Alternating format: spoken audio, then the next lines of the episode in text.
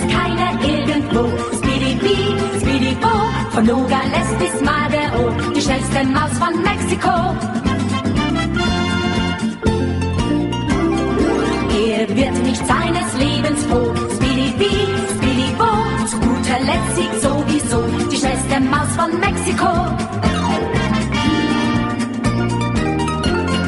Vom Schneeballschnabel bis zum Po, Speedy B, Speedy Bo, verschafft ihm Ärgernis en gros, die schnellste Maus von Mexiko. Speedy B, Speedy Bo, immer wieder frech und froh, Speedy B, Speedy Bo, die schnellste Maus von Mexiko.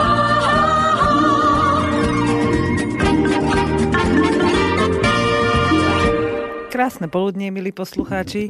Pri mikrofóne Veronika Pisárová. Počúvate reláciu Hypisacký týždenník naživo. Vonku v Bystrici nám krásne jemnuli lilinko, sneží, čo je úplne úžasné, lebo na november to môže teoreticky aj znamenať, že bude pekná zasnežená zima, čo by si zaslúžila naša matka príroda, čo by si zaslúžili deti a z čoho by sme, verím, nemali zlý pocit ani my dospelí.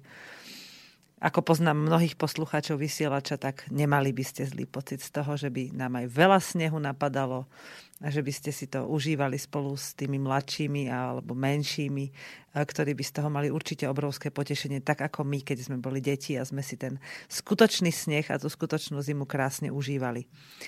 Dnes vám chcem rozprávať o takých úplne praktických, bežných veciach, možno do toho, kde si čo si pichnem aj niečo iné ako len praktické rady a informácie. No, mala som takú chuť včera a potrebu, keď som vymýšľala tému, lebo som teraz taká veľmi prítomná, že si hovorím, že nemá zmysel skôr písať, či prídem alebo neprídem do štúdia na živé vysielanie, ako v tú stredu po obede, alebo teda podvečer, keď už tak cítim, že asi ešte bábätko sa na svet nevypýta, takže mám takú viac menej istotu, že prídem. A veľmi som sa sem tešila a som si povedala, že keďže tá prvá téma, ktorú som mala v ranej relácii, je taká náročná a taká komplexná, takže bude celkom príjemné si to teraz spestriť niečím takým skôr praktickým, alebo teda skôr takým, že troška sa naladíme na mlsotky, troška sa naladíme na nejaké lahôdky, troška sa naladíme na byliny, na liečenie. No a uvidíme, čo z toho vypáli. Takže dnešnú reláciu, keď máte nejaké námety, inšpiráciu, píšte mi na štúdiový mail studio@slobodnyvysielac.sk alebo slobodnehospodarstvo@gmail.com. Vaše tipy súčasné, ktoré práve teraz používate na spríjemnenie chladných dní, či už to budú nejaké nápoje alebo jedlá, prípadne to môže byť nejaká liečebná kúra alebo nejaká metóda, postup, že čo vlastne robíte vy, aby ste sa cítili lepšie na nejaké spestrenie, na nejaké vyrelaxovanie alebo uvoľnenie napätej situácie. No. Pre mňa je aktuálne teda spracovávanie už niekoľko týždňov len tej poslednej sezónnej zeleniny na rôzne všemožné spôsoby. A rovno vám teda vymenujem, že aká momentálne zelenina sa u nás nachádza najviac, alebo teda ktorú máme, tak je to kapusta hlavková, červená aj biela, sú to zemiaky, cibula, červená repa, mrkva, petržlen, celer, zbytky brokolice a brokolicové listy, keľ, kaleráby, potom cukety, a to sú ešte akože staršie cukety už, také posledné, tie také, čo narastli veľké, a tekvice.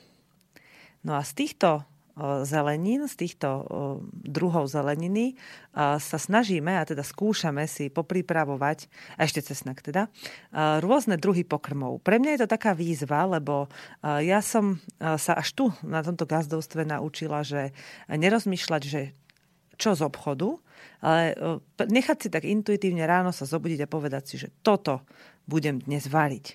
No a je to také veselé, pretože tým, že ja to mám všetko v takých košičkoch a prepravočkách a nádobkách všelijakých, aj byliny a všelijaké sušené byliny, alebo zaváraniny a lekváre, tak je to také čarovanie skôr ako varenie. A keď sa na to ráno naladím, že teraz je čas, že idem variť, tak už si tak predstavujem v hlave, ako to pripravím, ako to budem šúpať, že keď potom pôjdem na chvíľu z toho teplého domu von za prasiatkami, odnesem im tie šupy, ako sa budú z toho tešiť.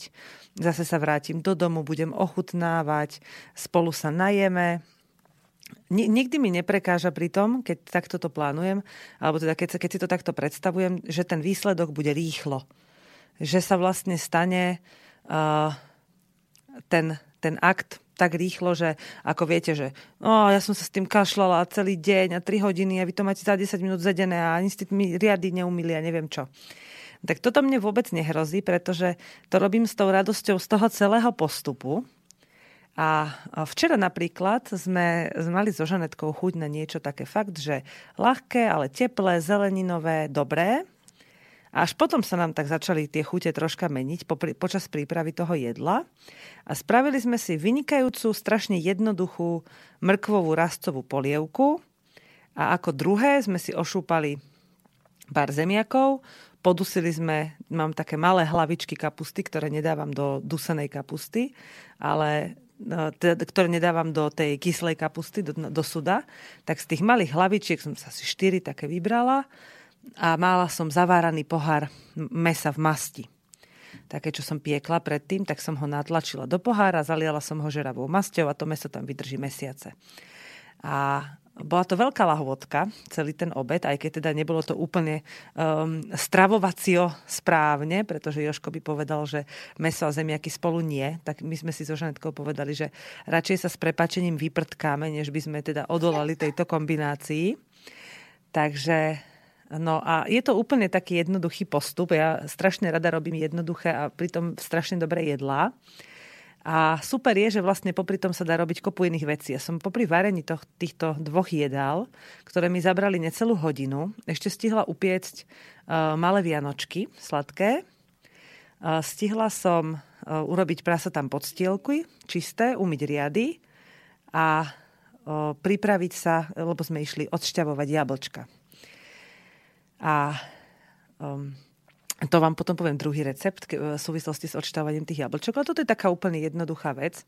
Veľa cibule nakrájať na rôzne kúsky. To je úplne jedno. Ja si podľa chuti niekedy robím len polmesiačiky, niekedy také veľké, hrubé kusy, niekedy úplne nadrobno ako do gulášu. Takže na masti, alebo na kokosáku, alebo na čom teda varíte. Ja teda najradšej varím na bravčovej masti, takže si upražím troška cibulku.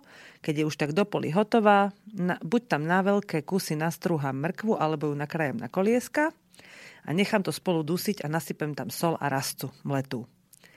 Takto podusené, teda na tej masti, a tej masti tam teda nešetrím veľmi, tak to iba podlejem vodou, uvarím do meka a pridám petržlenovú vňať. Len ten postup, keď si vychytíte, kedy už tá mrkva začína byť zvonka ako keby troška opražená a znútra už začína byť jemne meká, tak už vám variť stačí len asi 5 minút alebo 6 do toho varu, teda od tej chvíle, keď to zovre. Tých 5-6 minút a je to a úplne inú chuť to dostane, ako keď to len nakrájate a hodíte do vody. Ten úplne jednoduchý postup. Niekedy sa do toho hodí nejaký zemiak, alebo dá sa spraviť aj s mliekom táto polievka. A je strašne dobrá, hustá môže byť, lebo ja som tam včera, my sme sa chvíľu motali po poli a ja som tam za tú chvíľu, mne sa stala taká vec, že ja som asi zle siala, lebo na tých miestach, kde mám mrkvu, mám asi 12 mrkvičiek na takom malom kúsku a sú rôznej veľkosti a barzako pozahýbané do seba, takže som nabrala veľa tej mrkvy, takže sme mali veľmi hustú mrkvovú polievku. A to druhé, to je len klasicky. Uvaríte zemiaky, osolíte petržlenovú vňačku, dáte sušenú alebo čerstvu. Ja teda ešte mám na poli aj čerstvu. A kapustu na masti, na jemno posekať, švacnúť tam so solou, s cukrom, s troškou octu, s mletou rastou, prikryť, teda podliať pol šálkou vody, aby sa malo čo odparovať, prikryť a zamiešať iba tak raz za 10 minút, až kým sa úplne do mäka neudusí. A vyťahla som mäso z pohára, zohriala na panvici. No, to nie je žiadne čaro, ani žiaden kumšt, ale mne sa veľmi páči, že z tých domácich zásob sa dá naozaj robiť veľké, až neskutočné množstvo rôznych kombinácií. Napríklad ja som si v lete narobila paradajkové šťavy, také hustejšie. Vlastne, keď som sa snažila urobiť kečup, tak vlastne som si urobila takú zmes do hrnca, celú všetkého, čo som teda chcela na kečup dať. A čo mi vlastne vystúpalo, tá najhustejšia, tá najredšia šťava, to som len precedila cez sito, ešte také tepelne neupravené. A tú šťavu som iba posterilizovala do flaštičiek, takých pollitrových až litrových. No a tá samotná šťava, alebo do 7 decových, to je jedno. A tá samotná šťava je vynikajúci základ na polievky, mäsa, omáčky, čokoľvek. A tiež je výborná, keď si chcete urobiť iba takú veľmi rýchlu polievku, že túto samotnú šťavu, ona už je vlastne ochutená, lebo sa v nej rozpúšťajú tie koreniny, ktoré pôjdu potom, ktoré ostanú v kečupe, lebo cez to sitko neprejdú. A do tejto šťavy, len si ju teda dochutím ešte, ak je chýba sol, alebo cukor, alebo ja mám strašne rada v paradajkovej šťave škoricu, tak do tohto iba nakrájam na malé kúsky surovú kapustu. Sladkú, klasickú hlavičku. A to len uvarím a potom do toho postrúham syr. A je to vynikajúca polievka, deti ju zbožňujú, je hustá, sýta, voňavá, je zdravá. A no je strašne fajn skrátka. Nedávno som objavila biobujóny, ja som ani nevedela, že niečo také existuje. Takže dúfam, že sú ozaj bio a že sú v dobrej kvalite, lebo nevždy sa mi chce vymýšľať, chodiť po záhradke. Niekedy sa cítim taká unavená, že by som radšej teda len šmatrala po kuchyni ako po záhradke s bylinkami a s koreninami. A nedávno som robila risotto. A risotto je super vec, lebo rýžu si vlastne poodkladám, alebo ju môžem nahradiť dokonca pohánkov alebo zemiakmi, už aj to som skúšala. Tak si spravím také buď pohánkové, rýžové alebo zemiakové, toto, pohánko to alebo risotto. A to ja robím tak, že si všetky možné druhy zeleniny a listov zo záhrady, len takých, že olamované listy z ružičkového keľu, z brokolice, keď ešte máte aj z karelábov, také tie stredné, najmenšie lístky, to všetko nakrájam na drobno a iba to tak ako keby sprúdka podusím na masti. Potom do toho nalejem za pol šálky vody a rozpustím do toho jeden bujon, neochucujem to predtým. A tá zelenina, a prikryjem to. A kým sa rozpustí ten bujón a zovré to, tak vlastne zelenina je tak tepelne upravená, že zostane jemne chrumkavá, ale stále mäkká. Je tam kopa šťavy, keď to zostane zakryté, tej zeleninovej, aj s tou vodou, čo sa rozpustí ten bujón. A vedľa zvlášť v hrnci si uvarím rýžu. Alebo teda zemiaky, alebo pohánku. Takto pripravené dve zmesi, teda dve položky do toho jedla, len skydnem dokopy s tou všetkou šťavou, čo v tej zelenine je a ostane mi také úžasné, šťavnaté, jemné, krémové risotto, do ktorého ešte zapracujem, keď je to teda plný hrniec, že to je z pol balíčka ryže a zhruba z pol kila zeleniny, tak môže to byť aj viac ako pol kila a zbožňujem dávať do risotto celer, to mám úplne najradšej, keď teda je súčasťou tej zeleninovej zmesi. A túto celú hmotu zapracujem ešte s polkou tej, čo to má, 100 gramov alebo 125, s polkou tej 125 gramovej kocky masla. Celé to zmiešam dokopy a je z toho úžasná, jemná, krémová vec, čo vlastne keď máte so zemiakmi, tak vám vznikne ako keby také zeleninové pyré skoro až. A je to úžasná vec, keď potrebujete len si tak dopriať také teplo, taký pokoj, je to rýchlo uvarené, aj keď teda tam treba šúpať tú zeleninu. Ale už len to, že poláskate tú zeleninu pri tom, ako sa staráte o varenie, tak je ten výsledok sa potom dostaví, keď to budete jesť. No a keď si k tomu ešte otvoríte nejakú dobrú čalamádu, alebo kyslé úhorky, alebo repový šalát, čo ste si na jeseň, alebo teda v lete pozavárali, tak je to skvelé a zdravé a jednoduché na varenie. No. A Tie vianočky, to som už aj minulý rok hovorila, je to úplne jednoduchý recept. Verím, že mnohé ženy vedia robiť kysnuté cesty. Ja som sa to naučila iba nedávno, ale už teraz by som to za nič nevymenila, lebo robiť kysnuté cesto je zábava. Aj keď vždy som to považovala za niečo desivé, ale tie možnosti, čo vám to dáva, keď máte doma také jednoduché suroviny, ako sú kvasnice a múka a trocha buď cukru alebo medu a všetko ostatné už tam môžete potom pridávať tak spontánne. Ja napríklad som včera vôbec nevedela, že budem niečo piecť. Len ma to tak ráno napadlo, keď som tam zbadala taký samostatne stojací balíček múky a jednu kocku droždia, tak som rýchlo ponaháňala po dvore kozy, podojila som ich, nasypala som do toho mlieka trocha trstinového cukru, dala som to na šporák popri hrnce, aby sa to zohrialo. A kým sa chystal kvások, že sa tam tie kvásnice hniezdili v tom teplom mliečku, tak som poprosila Žanetku, nech mi to tam teda ponasypáva. A našli sme všelijaké semienka, také lanové, mali sme tam nejaké chia semienka, ktoré nám niekto priniesol, brúsnice sušené, dokonca zavárané čučerietky, že sme tú vodu vypili, tú šťavu, a čučerietky sme nahádzali do toho cesta. Potom som náhodou teda požiadala, že choď pozrieť, či nie je vajíčko. Nebolo vajíčko, tak sme vyhrabali ešte jedno vajíčko niekde medzi potravinami, ktoré tam máme teraz tak všelijak pouskladňované. A naliali sme tam trocha rozpustenej masti, čo som si už chystala na zaliatie jednej zaváraniny mesovej. A len sme to proste všetko spatlali dokopy a nechali sme to spinkať, my tomu hovoríme. Keď zabalíme cesto do deky a dáme ho na teplé miesto, tak si to cesto tak spinká. No a keď už spinkalo skoro 2 hodiny a bolo také krásne, nadýchané, vláčne, tak najlepšie, čo môžem ja samozrejme spraviť, keď ešte neviem robiť s týmito cestami a v tých podmienkach, ktoré doma mám, je to ešte celkom ťažké, tak som začala to cesto mačgať.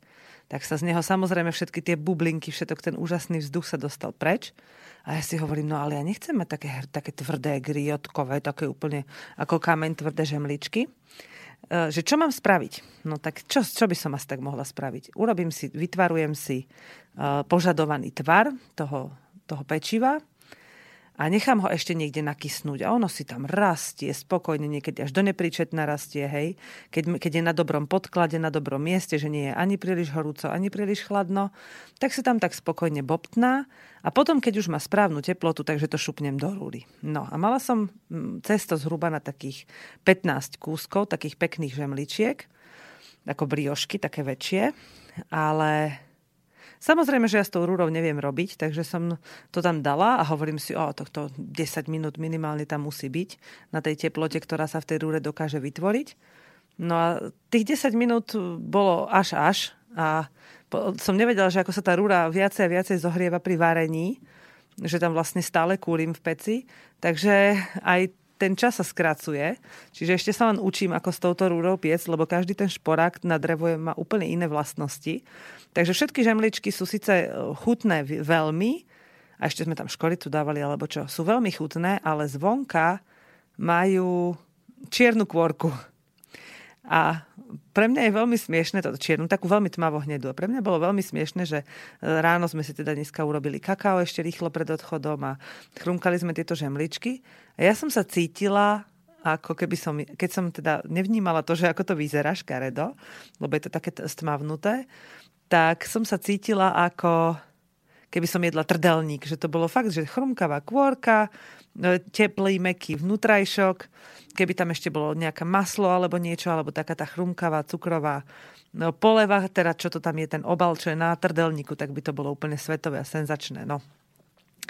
Slinky sa mi zbiehajú. Dneska som dostala aj veľmi zaujímavú pozvánku, teda informáciu o tom, že jedna moja známa, posluchačka Slobodného vysielača, otvára v Košiciach RAU predajňu, kde bude predávať úžasné RAU výnálezy, ktoré robí sama a na ktoré si vyrába sama aj tie najlepšie produkty, tie najkvalitnejšie, prípadne ich zháňa z najčistejších zdrojov, čo je skvelé, lebo takých ľudí, ktorí to dnes robia, je veľmi málo. Takže... Ja sa vytešujem s ňou, lebo viem, že ju to stálo veľa práce a to si neviem predstaviť, že koľko, len teda mám takú tušivú predstavu z toho, čo mi písala, že aké to bolo pre ňu náročné. A ešte popri tom robí v US Style, či kde, čo to tam majú v Košiciach, tú veľkú fabriku, tak v tom robí na 12-kách na smeny. Už som sa úplne stratila, že čo. Vidíte, tak škaredé slovo, že pracovať na smeny vo fabrike, že mi to až vyletelo z hlavy. No. Teraz vám pustím jednu pesničku a po pesničke sa budeme ďalej receptárikovať. A možno, že si už dáme niečo zdravšie ako len takéto jedlá. Lebo jedlá sú síce super, a dá sa z nich veľa vynájsť aj doma len tak spontánne, ale predsa len tá duša a to telo, keď je také unavené, vysilené, potrebuje viacej ako len dobrú papu.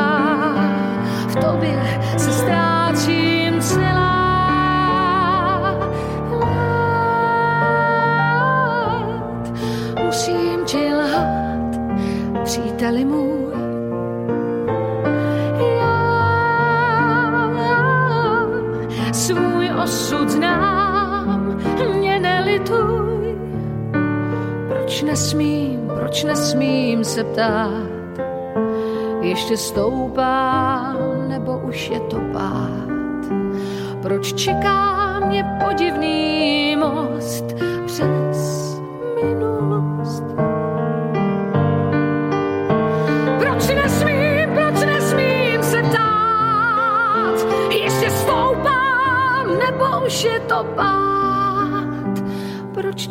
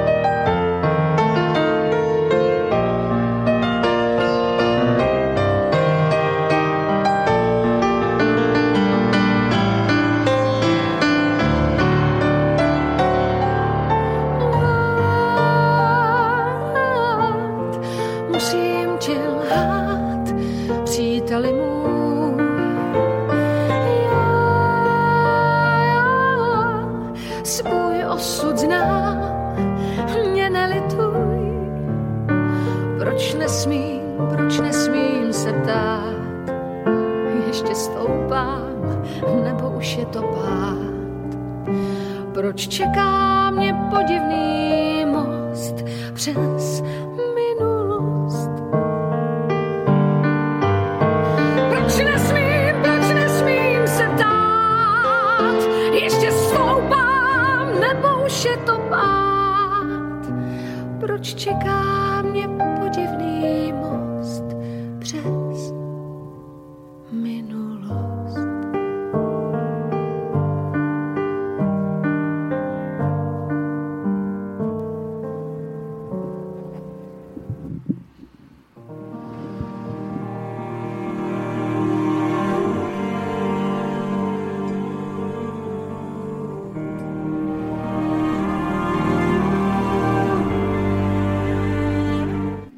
tak to bola návnada. Takú pesničku si dáme na koniec dnešnej relácie. Krásna pesnička, len inštrumentálna od Piano Guys, ktorú krásna pesnička. Žanetka si vyberá zatiaľ, že čo bude pozerať, aby sa nemusela sama ponevierať po štúdiu. A som chcela síce, aby oddychovala, ale radšej sa rozhodla byť tu pri mne teraz, po sediačky. Podám si ovládač. Takže Piano Guys nám budú hrať nakoniec. Je to úžasná formácia dvoch skvelých hudobníkov, na ktorých som na istý čas zabudla. Ale zaujímavé, že ja si ich vždy vytasím zo svojho repertoára až v čase Vianoc. V čase zimy, kedy nastáva v prírode aj v nás taký čas upokojenia, naladenia sa na seba a je to čas, kedy máme najviac priestoru, alebo by sme mali mať najviac priestoru pre seba a pre skúmanie a liečenie svojej duše. A aj táto hudba, ktorú vám nakoniec dnešnej relácie pustím, je na to ako stvorená. Myslím, že to je dobré naladenie a že nám to môže veľmi pomôcť sa upokojiť, sa stíšiť, dostať sa do seba, nájsť si ten svoj pokoj. No, byliny a vôbec ovocie, zelenina, rastliny v prírode, stromy, dokonca tráva a rôzne buriny sú veľmi silným liečivým artiklom, ktorý sa nachádza voľne k dispozícii pre každého, kto ho potrebuje. A to je práve aj zaujímavé, že málo kto z nás si to vôbec uvedomuje. Málo kto z nás prežije aspoň časť života v poznaní, že je to tak, že môžeme si dopriať v tie chvíle, kedy máme čohosi málo v sebe a čo si potrebujeme vyliečiť, že si môžeme dopriať dostať to zadarmo od prírody, len tak. Pre väčšinu ľudí to znamená vytvoriť istú energiu a vynaložiť námahu na to, aby sme sa dostali do prírody, aby sme to tam hľadali, aby sme sa učili o tom. Ale pritom je to veľmi jednoduché. Je to omnoho jednoduchšie ako tá predstava, ktorú v sebe väčšina ľudí, ktorých poznám, má, že aké by to bolo komplikované dostať sa k tomu. Možno si poviete, že mne sa to ľahko hovorí, lebo ja to tam mám, keď vyjdem z domu. Ale pred pár týždňami som sa chystala na piatkový ženský kruh, ktoré teda mávame tu v Bystrici. A veľmi som chcela na ten kruh priniesť trocha prírody. A keď som prichádzala k autu s kamarátkou, ktorú som pozvala tiež na tento kruh, tak som sa nevedela vynačudovať, že rovno pri aute na sídlisku, na trávniku, kde chodia ľudia venčiť psi, rástli prekrásne kvety. A tá moja kamarátka ich nevidela. Ona hovorí, ja hovorím, že wow, tieto natrháme. Ona, že ktoré? A ako som začala z tej trávy, z tej buriny vytrhávať také krásne kusy rastlín, ktoré zvlášť mimo toho z tej spleti buriny vyzerali úplne úžasne, tak sa z nich začala vytvárať nádherná kytica. Zobrala som takú riadne veľkú, tú kyticu, pretože som si predstavila, ako z nej vytvorím taký veniec na zemi, na tom ženskom kruhu. A naozaj bola taká krásna, že ešte potom, keď sme odchádzali domov, bola taká naozaj veľmi aktuálna, prírodná. Ešte keď sme odchádzali domov, tak jedna kamarátka mi povedala, chcem si ju vziať, môžem? A tak som si hovorila, že aká veľká sila je v tej prírode, aj ktorá nás obklopuje v tých najmeskejších meských miestach. A že keď ju potrebujeme, keď sa potrebujeme zozemiť, uzemniť, tak ju máme vždy k dispozícii. Aj v tom najbetonovejšom meste. Niekedy, keď som v meste, tak mi úplne stačí zjesť nejaké ovocie z domu alebo si urobiť nejaký bylinkový čaj zo sušených bylín z prírody. A nedávno som tak išla a hovorím si, že chcela by som priniesť do školy alebo teda niekde, kam pôjdem, niečo z prírody, niečo zelené. Ale na tej zemi naozaj skutočne už tam nerastlo nič, čo by ma upútalo nejako. A zabudla som sa pozerať hore. A doma to pritom robím často.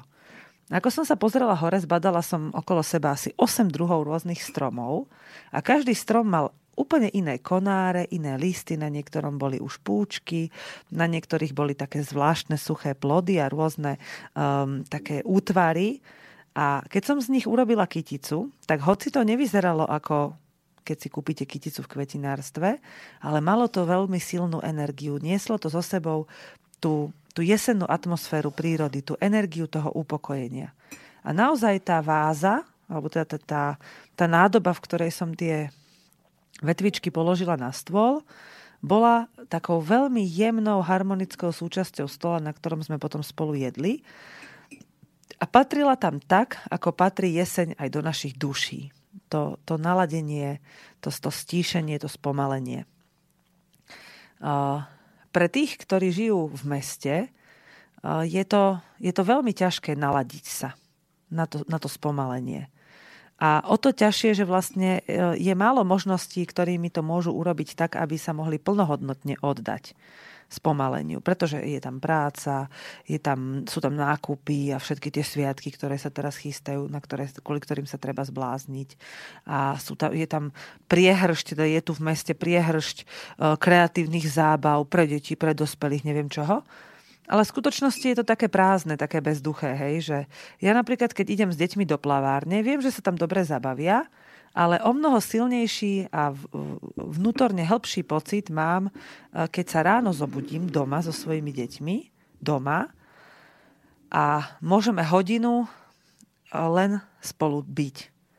Dotýkať sa, rozprávať sa, zdieľať spolu nejaké radosti, smútky, len tak sa mancovať po posteli a škrabkať a štúchať do seba a občas sa vyťahať za vlasy a ponadávať si.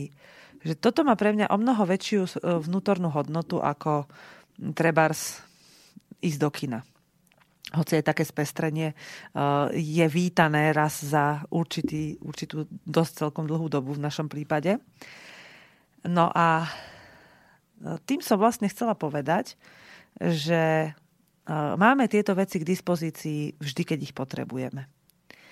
Že môžeme zájsť na trh a pozrieť sa po starej babičke, ktorá má síce veľmi malý výber, ale všetko, čo ponúka, má úplne inú energiu ako to, čo ponúkajú tí novodobí zelovocári, čo to nakúpia v metre alebo v nejakom inom veľkosklade a potom to predávajú ako domáce. A keby ste to vyskúšali sa s tou babkou, nebodaj ešte aj porozprávať, alebo si priniesť domov niečo z toho, čo ona vám ponúkne, tak to má úplne inú moc, úplne inú energiu, úplne iné naladenie. A je to... A zanechá to vás tak dlhodobú rezonanciu. Ani nie je možno si to uvedomiť, pretože...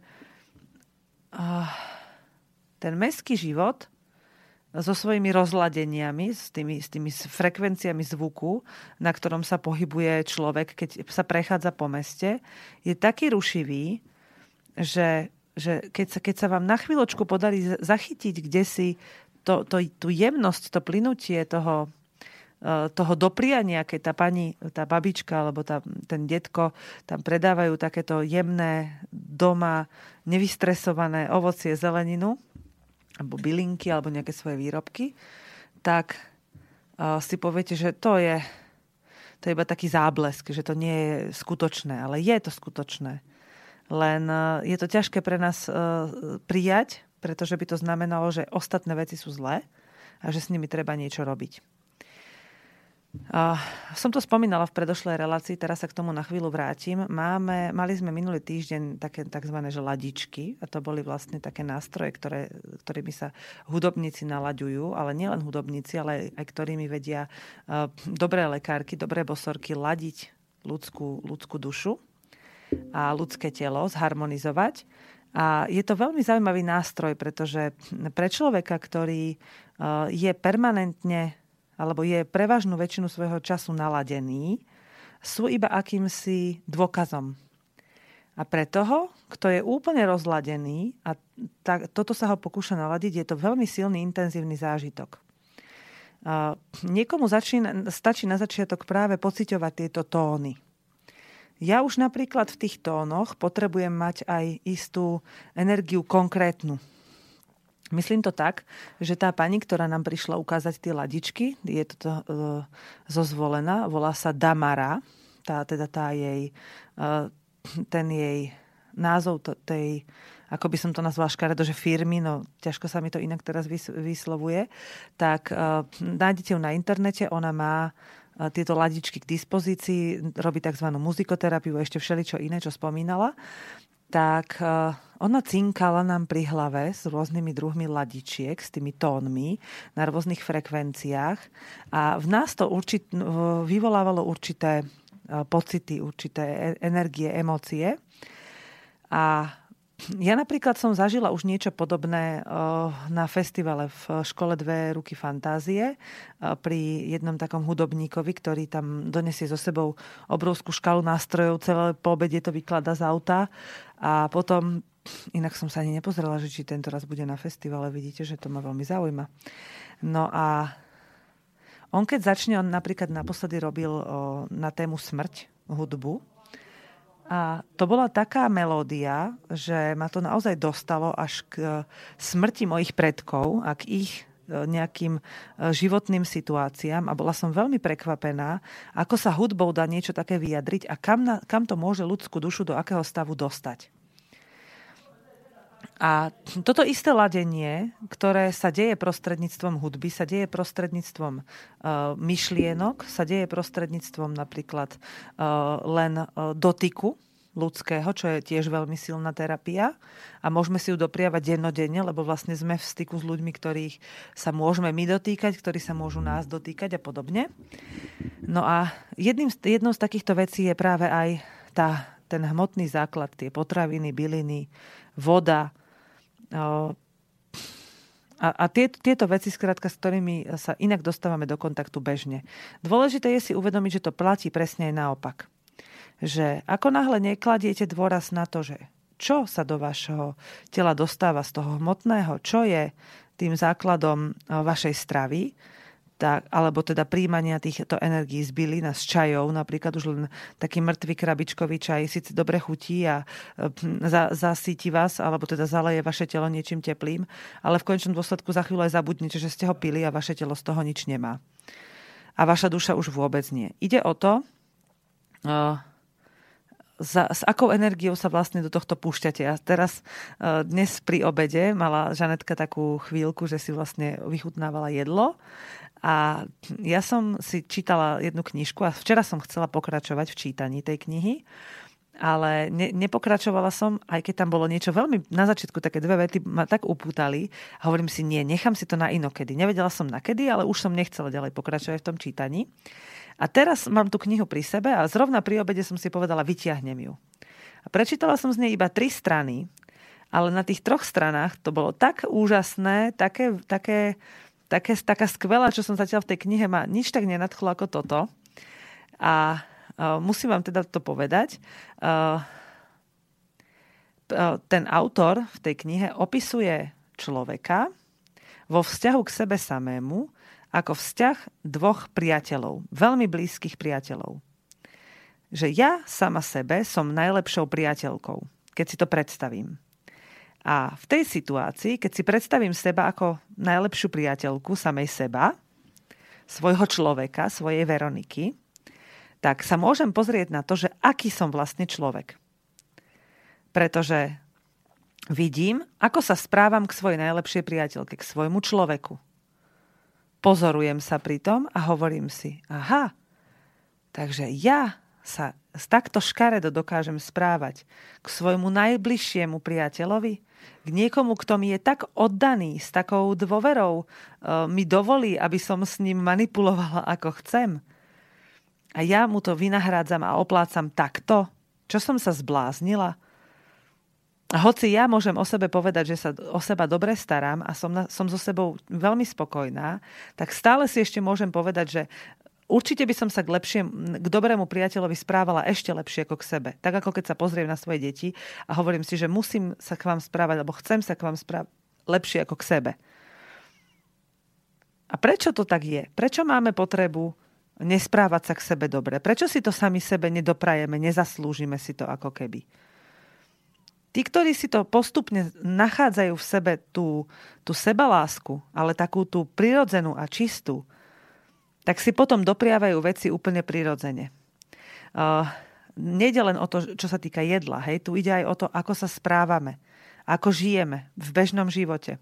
On to tam tak veľmi pekne popísal, keď sa pýtal svojich študentov, že či sa cítia ako muchy alebo včely. A väčšina tých študentov, keď sa na to tak zadívala do seba, tak všetci sa chceli cítiť ako včely. A on sa ich teda pýta, že a dávate tomu svojmu najlepšiemu priateľovi med, alebo mu dávate jesť hovno? A oni sa teraz tak zamysleli nad tým, že ako sa vlastne správajú sami k sebe, ako sa stravujú, ako sa starajú o svoje zdravie, ako sa starajú o svoj duševný rozvoj, ako vystupujú na verejnosti, ako pristupujú ku svojim nedostatkom a ku chybám, a väčšina z nich musela povedať, že no, bohužiaľ, ale ja jem to hovno, nie ten med. A potom tam bolo rôzne protirečenia, kde jeden muž povedal, že no dobre, ale tak ako sa môžem stať tou včelou, keď som sa vlastne narodila ako mucha? A ten učiteľ, ten autor tej knihy mu iba povedal, ale ty si sa nenarodila ako mucha. My sme sa všetci narodili ako včely. My sme všetci pôvodne pre seba chceli len to dobré. A len sme mali zlé vzory. A teraz je na nás, aby sme prevzali za to zodpovednosť a začali sa chovať ako včely. Aby sme si dopriavali ten med. Aby sme si dopriavali to zdravé, to čisté. Lebo tak, ako včely si čisté dopriavajú, tak aj čisté odovzdávajú. Keď ja sa pozriem na jedlo, ktoré dávam svojej rodine, niekedy mám výčitky svedomia, keď tam vsuniem niečo, čo viem, že tam nepatrí. A vtedy to na tej rodine aj vidím. Že chcem im to dopriať, ale zároveň si hovorím, prečo by som im mala chcieť dopriať niečo, čo vlastne je tým hovnom. Čo im škodí. Len preto, aby to mali na jazyku? Ale to je hlúposť, pretože to im nerobí dobre. Mne takisto nie a potom takou energiou aj fungujú a žijú. No, trošku som sa zadýchala, lebo som to chcela tak naraz zo seba dostať von. To bola taká plynulá informácia. Ale teraz vám poviem, mali sme nedávno ešte príležitosť pozbierať posledné jablčka. A posledné z tých, ktoré boli u nás, lebo u nás je dosť chladno. Ale skúste si predstaviť, skúste sa poobzerať vo svojom okolí, či sa u vás ešte nejaké padané jablčka nájdu. Akékoľvek padané, alebo také už škaredé na strome, visiace, hoci kde, v dedine, kde máte nejakých známych, alebo kde sa pohybujete, kade prechádzate napríklad len autom, keď idete z práce, alebo vo vašej rodine niekde proste poudierané, vytriedené jablčka, môžete krásne zúžitkovať. My sme si teraz napríklad pozbierali do bední, boli tam niektoré nahryzené od oviec, boli tam niektoré oďobané od sliepok. My sme všetky, ktoré už ešte boli zachrániteľné, tak sme ich krásne pozbierali. Naložili sme ich do bedničiek, odnesli sme si ich domov a vytiahli sme lis. Náš sused Igor má taký super list, taký mlínček, na ktorom sa dá pomleť ovocie na také síce hrubšie, ale celkom dobré kusy na odšťavovanie. A potom sme to nahádzali do takého prešu, do lisu, do takého malého, a tú zmes sme vlastne zaťažili drevom a takým kovovým sme to lisovali von. No a z jedného toho prešu, on je taký maličký, vidia asi 5 litrov šťavy zhruba, keď dobré jablčka púšťajú, keď sú sladučké. A toto isté vlastne môžete urobiť aj doma. Keď máte odšťavovač, alebo poznáte, určite niekto vo vašom okolí má odšťavovač a je to dokonalá príležitosť povedať, počúvaj, ty máš odšťavovač, super, tak ja zoberiem auto, alebo poďme autobusom, teda ja nemám auto, poďme pozbierame jablčka do ruksaku a z 20 kg jablčok budeme mať šťavu doma, pre seba, pre deti, neviem čo. A teraz vlastne, čo je na tom skvelé, že tú šťavu môžete použiť na kopu spôsobov. Ak chcete si na zimu nachystať pre svoje deti také vychytávky na večer, tak si môžete do 7-decových alebo do menších pohárikov šťavu len tak zavariť. Normálne ju nalejete do pohárikov a dáte ju do hrnca sterilizovať, ako by ste sterilizovali zaváraninu. Môžete dať šťavu do veľmi plytkého hrnca na absolútne slabúčkom ohníku, odparovať aj 2 dni. a máte veľmi hustú, silnú šťavu chutnú, ktorou môžete polievať palacinky, dezerty, môžete si s ňou sladiť čaj, môžete si ju naliať na kašu alebo do pudingu, proste na milión spôsobov sa dá použiť na všelijaké dezerty vianočné a takéto.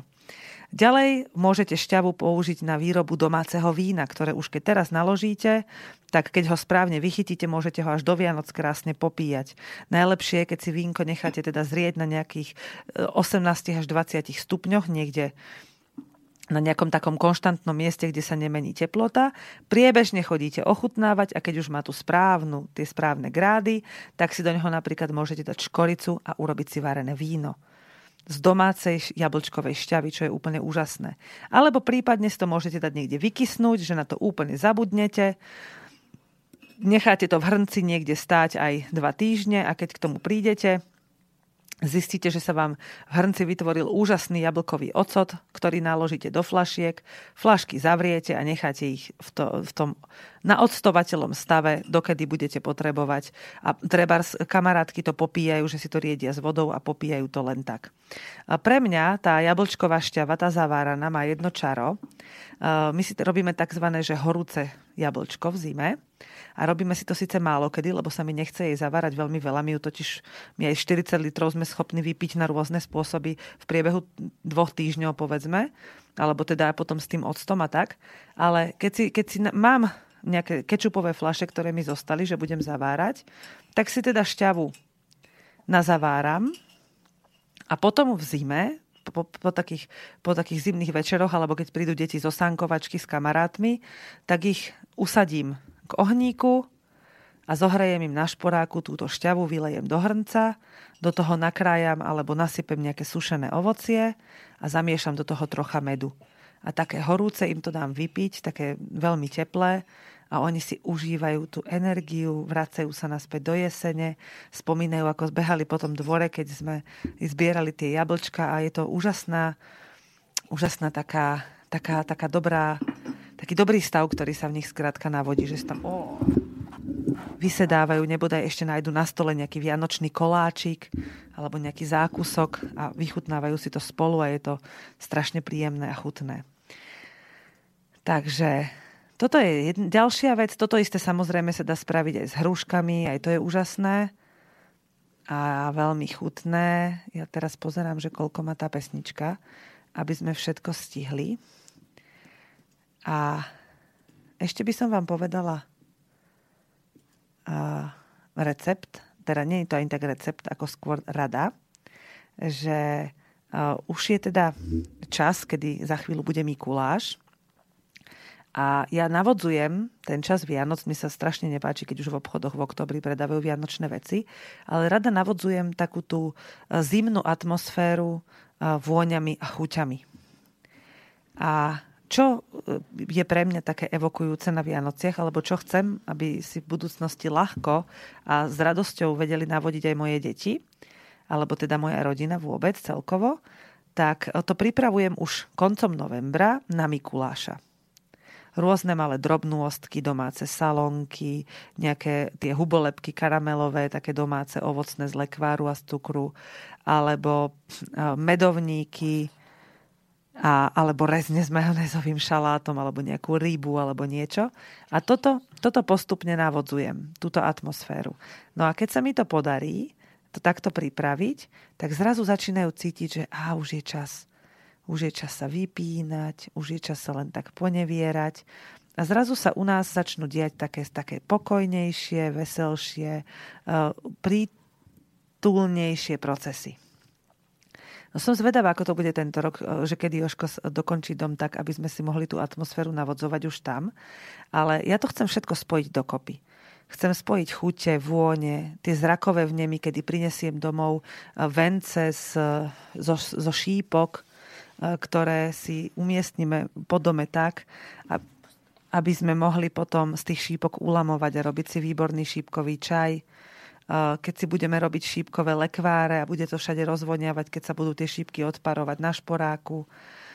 keď tie vône tých rôznych korenín vianočných budú len tak niekde v miskách čakať na svoje spracovanie a budú sa odparovať do celého domu. Na toto obdobie sa veľmi teším. A teším sa na ňo tak, ako na každé obdobie v roku, pri ktorom sa dokážem na to obdobie naladiť. Ťažko sa budete tešiť na niečo, do čoho sa nedokážete vžiť, do čoho sa nedokážete napojiť. No a keď sa vám to potom podarí, tak rok čo rok sa budete, alebo teda čas čo čas, sa budete vrácať k týmto čistým energiám, ktoré si sami do svojho života privodíte.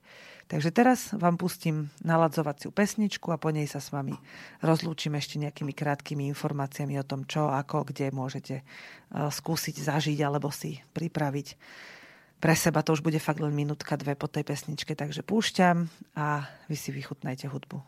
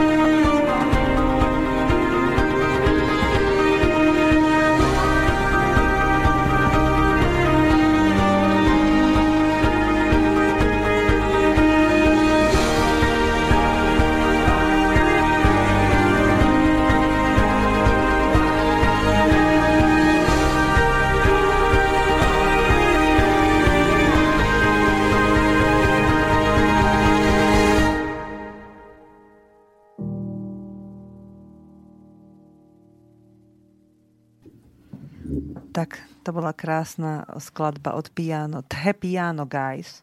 To CDčko mám doma, dostala som ho minulý rok na Vianoce od sestry. A som si tak predstavovala ten plynulý chod roka, tie obdobia, ako sa striedajú, aká dynamická je jar, aké radostné a veselé je leto, aká upokojujúca a taká stišujúca je jeseň a aká ponurá a temná je zima.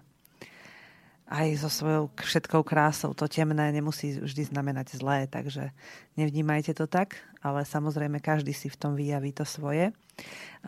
Ja sa teraz odtiaľto chystám naspäť do školy Dve ruky fantázie. Chystám sa tam... Tak dúfam, že sa mi podarí tam prísť na 12:30, aj keď to bude taký skoro šibeničný termín, lebo v týchto chvíľach, teda tam v tých chvíľach, keď tam prídem, sa začína tanec dôvery. Je to prvá lekcia, začína o 12:30, takže kto sa chystáte, tak šprintujte, aby ste tam boli včas. Stretneme sa asi v telocvični, typujem, a budeme tancovať. Takže ja sa teším na tento tanec, ja sa vždy teším na tanec so svojím partnerom, lebo v tom objavujeme veľa nepoznaného v sebe a objavujeme kontakt, aký spolu máme, ten vzťah, ktorý je v štádia toho vzťahu, v ktorom sa práve nachádzame. Dneska sa mi ani nezývalo, všimli ste si to, že sa mi raz štikutlo, raz som si grgla tak potichu, aspoň dúfam, že to nebolo počuť, ale inak som vôbec dneska nezývala. Mám taký deň plný veľmi silnej motivácie, hoci aj iné dni bývajú také, tak dnes tu bolo tak živšie pre mňa. Tak dúfam, že to tak bude až do pôrodu a že potom si nejako nájdem cestu k vám aj prostredníctvom nejakých záznamov, alebo potom, keď už budem schopná sa presúvať, tak prídem za vami sa podeliť o svoje zážitky.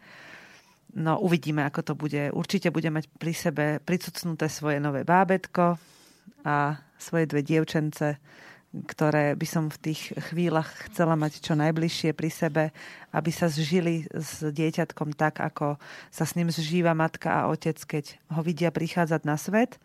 Myslím si, že to je rovnako dôležité pre tie staršie deti ako pre rodičov, aby pochopili, že je to časť tela, tak ako boli oni, keď sa narodili, ich matky a ich samých, lebo sú súčasťou tej rodiny. Takže ja sa na toto veľmi teším, až ten okamih príde a dúfam, že bude taký, aby bol spájajúci pre našu rodinu. Držte mi palce, môže to byť kedykoľvek. Uvidíme, budúci týždeň sa nechajte prekvapiť, či prídem alebo neprídem. Ja sa na vás teším, kedykoľvek sa stretneme. Viem, že niektorí z vás prídu na festival, už ste mi o tom písali. Ďakujem, že ma počúvate, ďakujem, že budujete svoju dušu a že sa radi hráte a že radi so sebou pracujete. Aj keď je to niekedy ťažké. Obdivujem vás za to, viem, že je to ťažká práca, ale verte mi, že je skutočne dôležitá a prinesie vám ozaj veľké výsledky, keď na nej budete s odvahou. Takže pozdravujem vás, počúvali ste Veroniku Pisárovú a Hypisacký týždenník. Nezmenila sa moderátorka, len sa vydala. Takže majte sa krásne, píšte básne a počujeme sa, hádam, opäť o týždeň, a keď nie, tak z archívu, zo záznamu a kdekoľvek. Čaute. Táto relácia vznikla za podpory dobrovoľných príspevkov našich poslucháčov. I ty sa k nim môžeš pridať. Viac informácií nájdeš na www.slobodnyvysielac.sk. Ďakujeme.